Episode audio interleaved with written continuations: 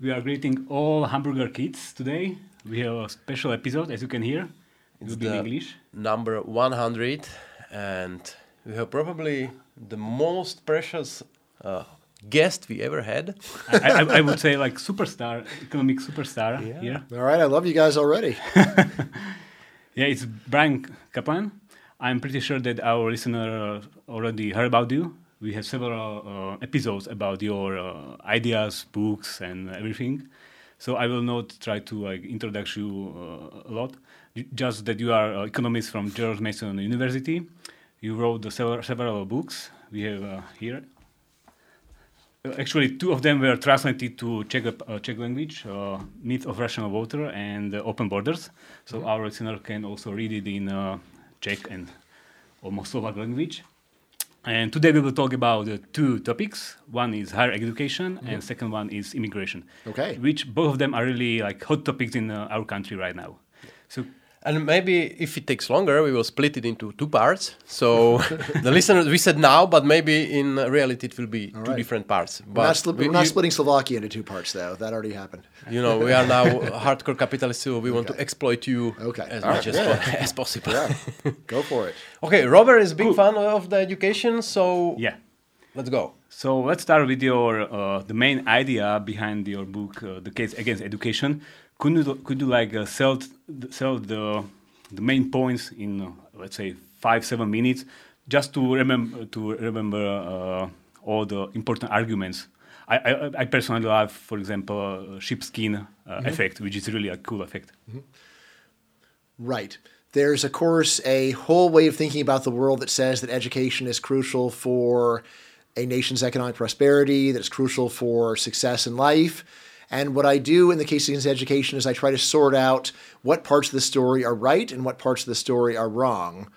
The part of the story that's right is that education actually is very helpful for getting a good job and making a lot of money. Not quite as helpful as you would naively think, but still, if someone comes and says, What do I need to do in order to get a good job? The right answer is, Yeah, well, do well in school, choose a hard major, excel there, and probably you're going to be successful. However, say this does not show that education is actually a path to national prosperity. It is not something that has a large effect on economic growth. And I say the reason is because the way that education raises your income is not primarily by teaching useful skills. The way that education increases your income is largely by certifying you or stamping you as being a good worker. A lot of what you do in school is you jump through meaningless hoops. Say in America, you do three years of foreign language, and if you do well at the end, you can say, ta da, look at me, I did this work, which then makes employers more interested in you, even though you will not actually use most of what you learned in school on the job.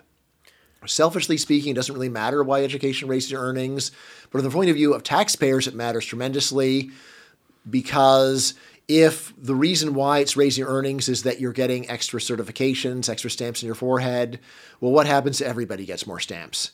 Obviously, everyone cannot get a good job because they've been stamped. Instead, what happens is that the more people who have good stamps, the more employers raise their expectations for how many stamps you need to not have your job application thrown in the trash. And so we get great waste in this in, in these systems.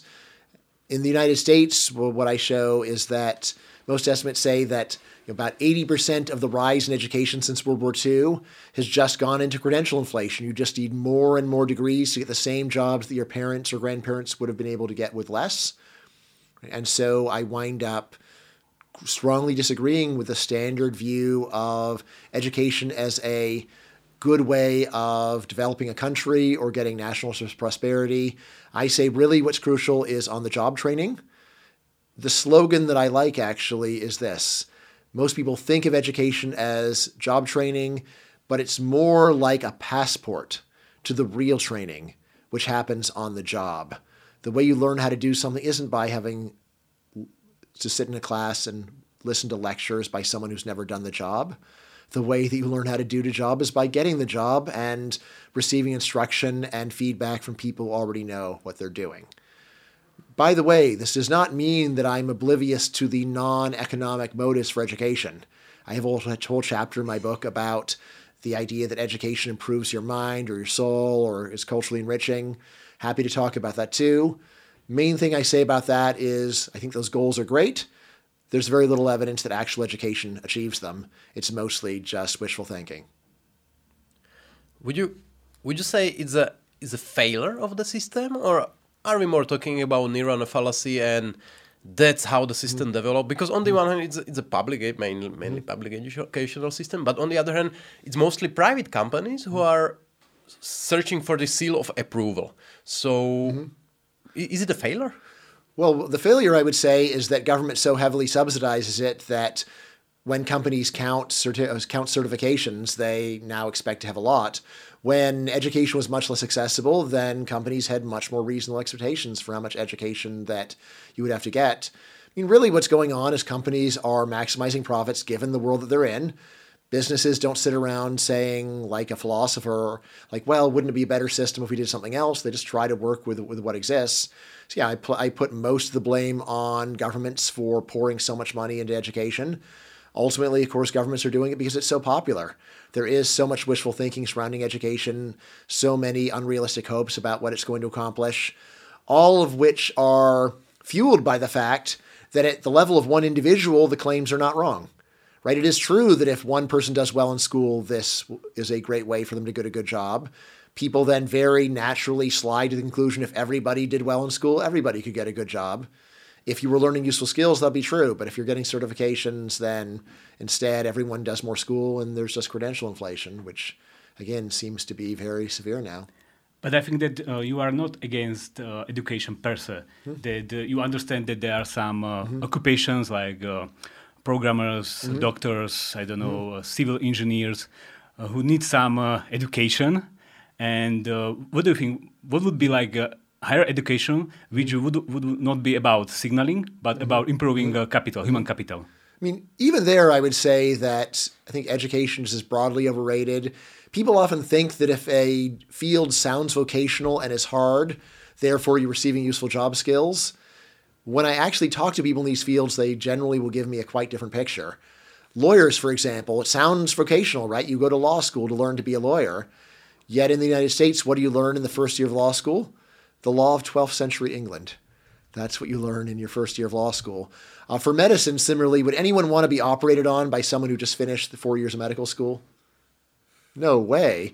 You want them to have actual, practical, hands on experience, which you get on the job. A lot of what you learn in medical school, you will never need to know again. Everyone, regardless of what area of medicine they're going to practice in, has to go and do anatomy. You have to learn a bunch of obscure diseases. Right? You, you might be in a totally different field where those diseases are relevant, but they make you go through all of those other areas. Uh, computer programming. You know, most computer programmers that I talk to say other class they get a lot of high theory in their classes. The way you become a good programmer is by programming in your spare time, which is what is the actual pathway to most success. Um, now, I am happy to admit that people do le- learn some useful skills in school. There's literacy, there's numeracy, so it's not zero.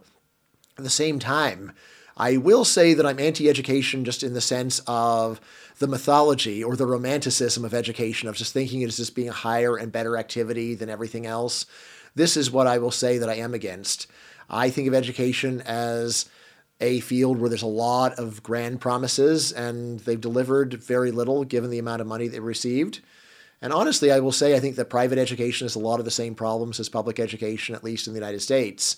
I mean, in principle, you could reform it to make it much more about useful skills. Um, however, uh, as it exists, uh, we just see that it performs very poorly from a from a social point of view. It's you know, can, it like this doesn't mean don't go to school because you, you're you're, st- you're stuck in this crummy equilibrium, but it does mean that don't think that things are working out for the best in the world as it, as it, as we have it. Things are not working out for the best, not even close. And have you ever heard about a new way how to finance uh, education, especially higher education? It's called income share agreement. Mm -hmm. That st students are paying for their mm -hmm. uh, education with uh, selling their future wages, mm -hmm. and this somehow uh, it somehow align motivation mm-hmm. and incentives of uh, school and uh, students. Right. I'm not going to say this idea will never happen, but it does have some pretty obvious problems. Namely, once you have this agreement, it's a reason to not get a high paying job. It's a reason to focus on a job that is fulfilling but not lucrative because someone else is going to be getting a large share of your extra earnings. As to how severe that problem is, I don't know, but it's definitely one to worry about. For, Right, for, they're, using, they're using different kind of caps, you know, on how much you are yes, going yes, to pay. yes, yes. So you know, which which does does moderate it to uh, moderate it to some degree, right? Again, you know, it's you know, what I would say is you know if it's one where there's no, where the, where anyone can get the deal, it also encourages people to switch over away from high earning majors to low earning majors. If it, you know, if it was uh, done on the market, then you would probably say if you want to do a low earning major, we want a higher percentage of your earnings which would then lead people to cry bloody murder and say, "Oh, this is so terrible. How can you expect a philosopher to go and make enough money to pay this back?" It's like, "Yeah, well, I don't, and maybe you shouldn't do philosophy then. Maybe you should just read the books and watch some YouTube videos. You don't actually need to take classes in philosophy in order to learn about the subject." It's actually it's actually already happening. You know, uh, there is like uh, University uh, Purdue. They are charging different uh, persons for different uh, uh, Types. types Right, of right. Titles. edu- educational Degrees. titles. Yes. Yeah, the. Now, now, you know, actually, in the, Uni- like often in the at least in the United States, when you talk about this, people want to do the opposite of the sensible thing. They want to charge higher rates to higher earning majors and low rates to low earning majors in order to have things be more fair. Again, I'd say the real problem is that people should be doing the high earning majors.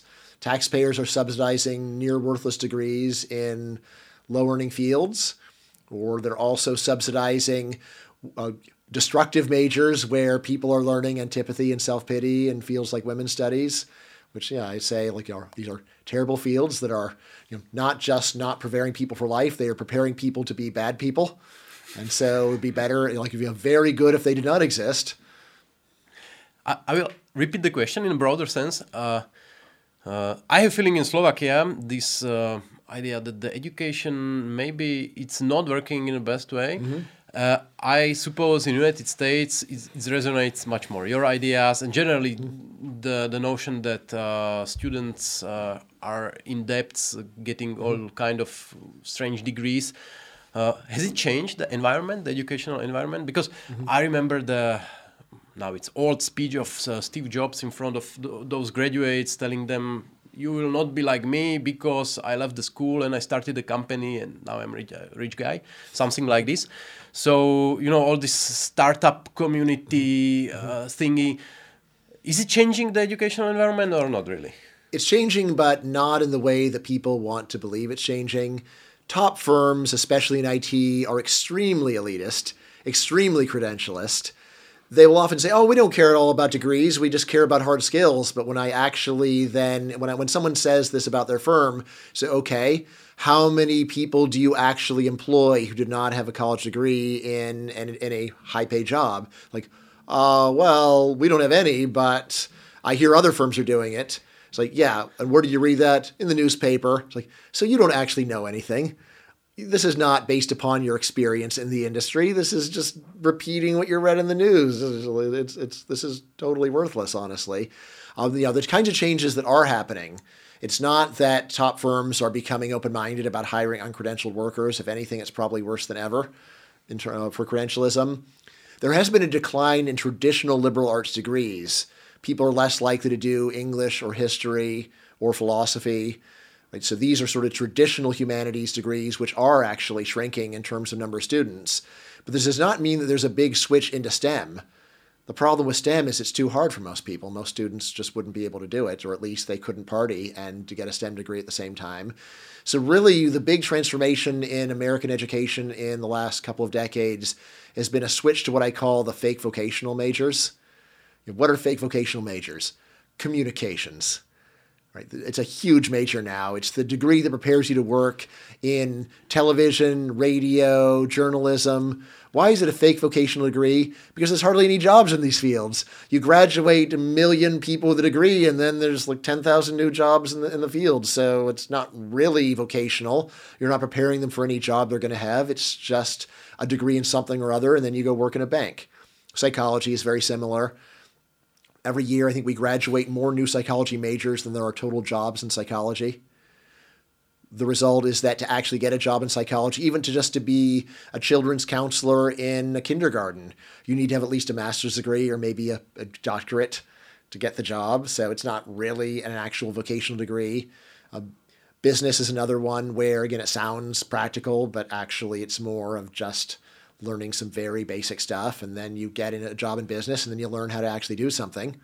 So anyway, there has been a decline in traditional liberal arts, but it doesn't mean there's been a large increase in STEM. Instead, there's just a switch from the traditional non-vocational majors to fake pseudo-vocational majors.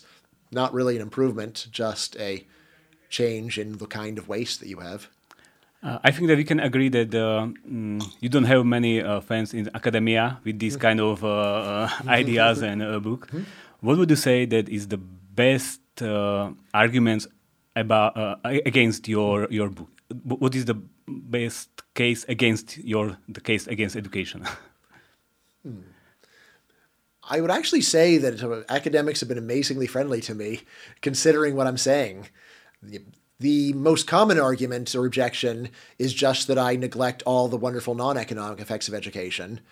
Here, my response has been look, I understand reviewing a book you haven't read, everybody does that. But reviewing a book where you haven't read the table of contents, that's pretty bad. I have a whole chapter on the idea that education improves the soul. What I say there is we can try to measure this, and when we do, we just don't see much effect. In terms of the best replies, I think the best replies just come down to I'm overstating the numbers. You know, the best replies say, look, yes, your general story is correct. However, we think that it's not, when you say it's 80% signaling, we think that it's more like 50% signaling. For somebody like that, I would say, well, maybe you're right. I don't have any ironclad proof. I do have a number of different ways that I measure the effects of signaling compared to other compared to other parts. Uh, I think what I did was reasonable, but I'm open to someone saying something else. I mean, I can't say that there have been many people that have actually done the work of coming up with new numbers. It's more like, well, I mean, these numbers could be different. Like, I suppose they could be.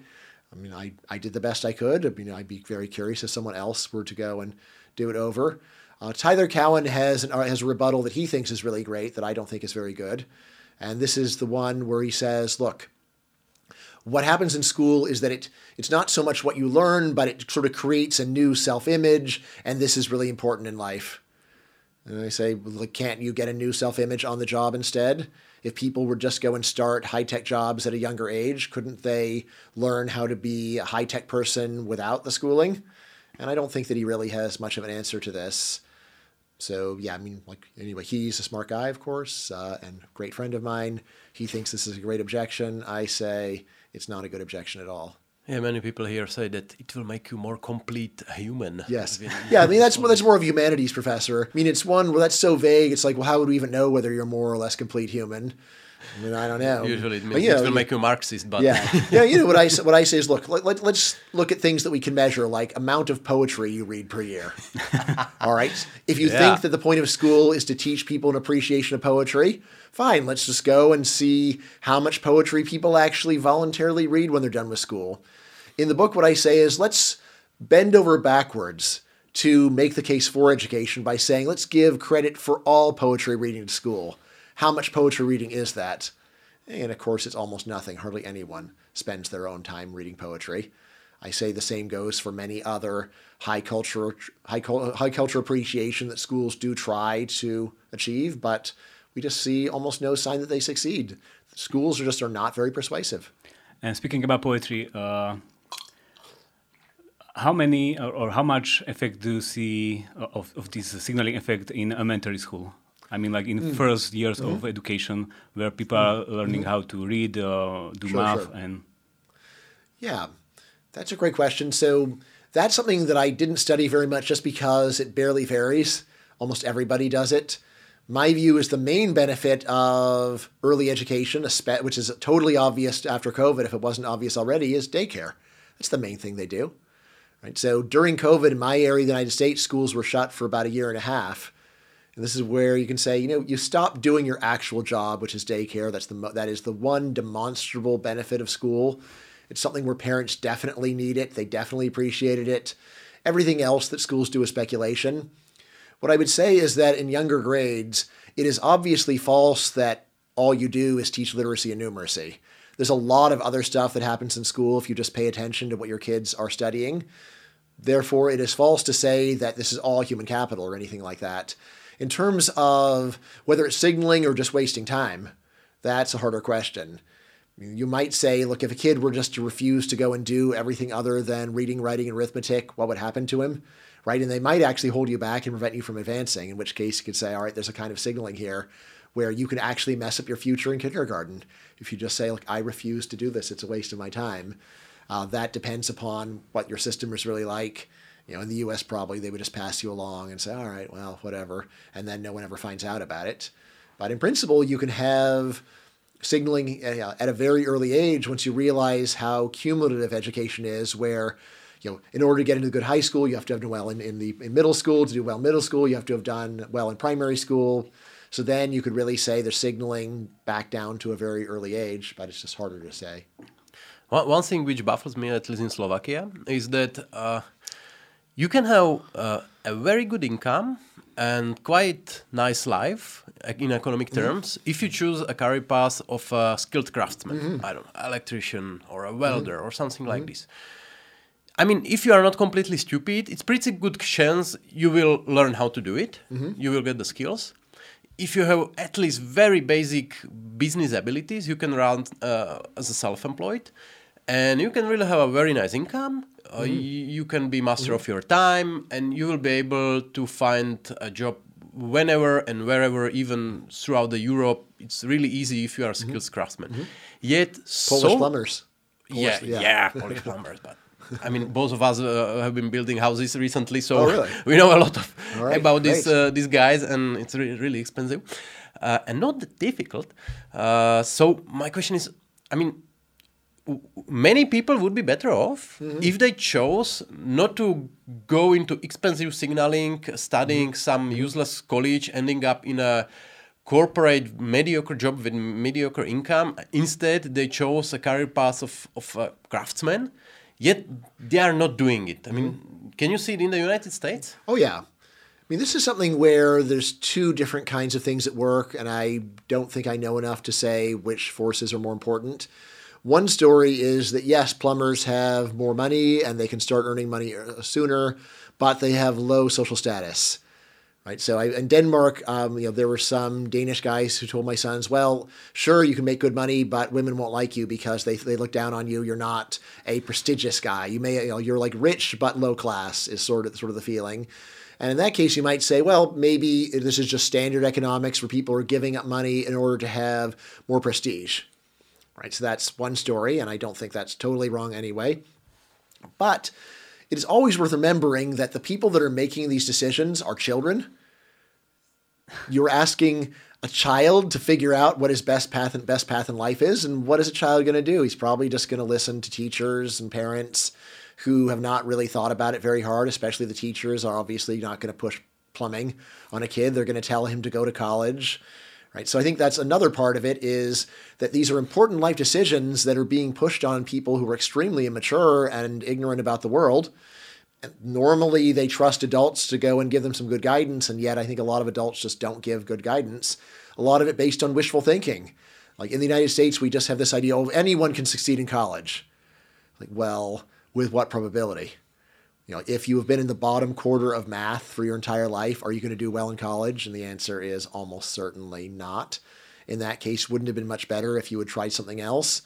Um, yet in the United States, we have a whole occupation of guidance counselors. These are people who work in schools who try to give advice to kids about what careers to pursue. I think you'd probably get fired if you were to say, no, college is not for you. I mean, this is you know, classic. You know, like 50 years ago, that would be the standard thing as a guidance counselor would say, you're not college material, consider plumbing. Now you would actually get fired for saying that kind of thing, especially if they said, wait, there's a demographic pattern. You're advising kids from poor families or different racial groups to go into plumbing. And like, so we're to, like, that's terrible. It's like, why is it terrible? It was based upon his record. You know, I, I'm giving him useful advice. Right. So that's something else going on. As to which is more important, it, whether it's just that people are reasonably pursuing status at the expense of money, or is it rather that people are making important life choices when they are children without good advice from adults because adults are So, drunk on wishful thinking? I don't know. Brianom Kaplanom sa ešte nelúčime, pretože sa vidíme aj v ďalšom 101. dieli na vršku.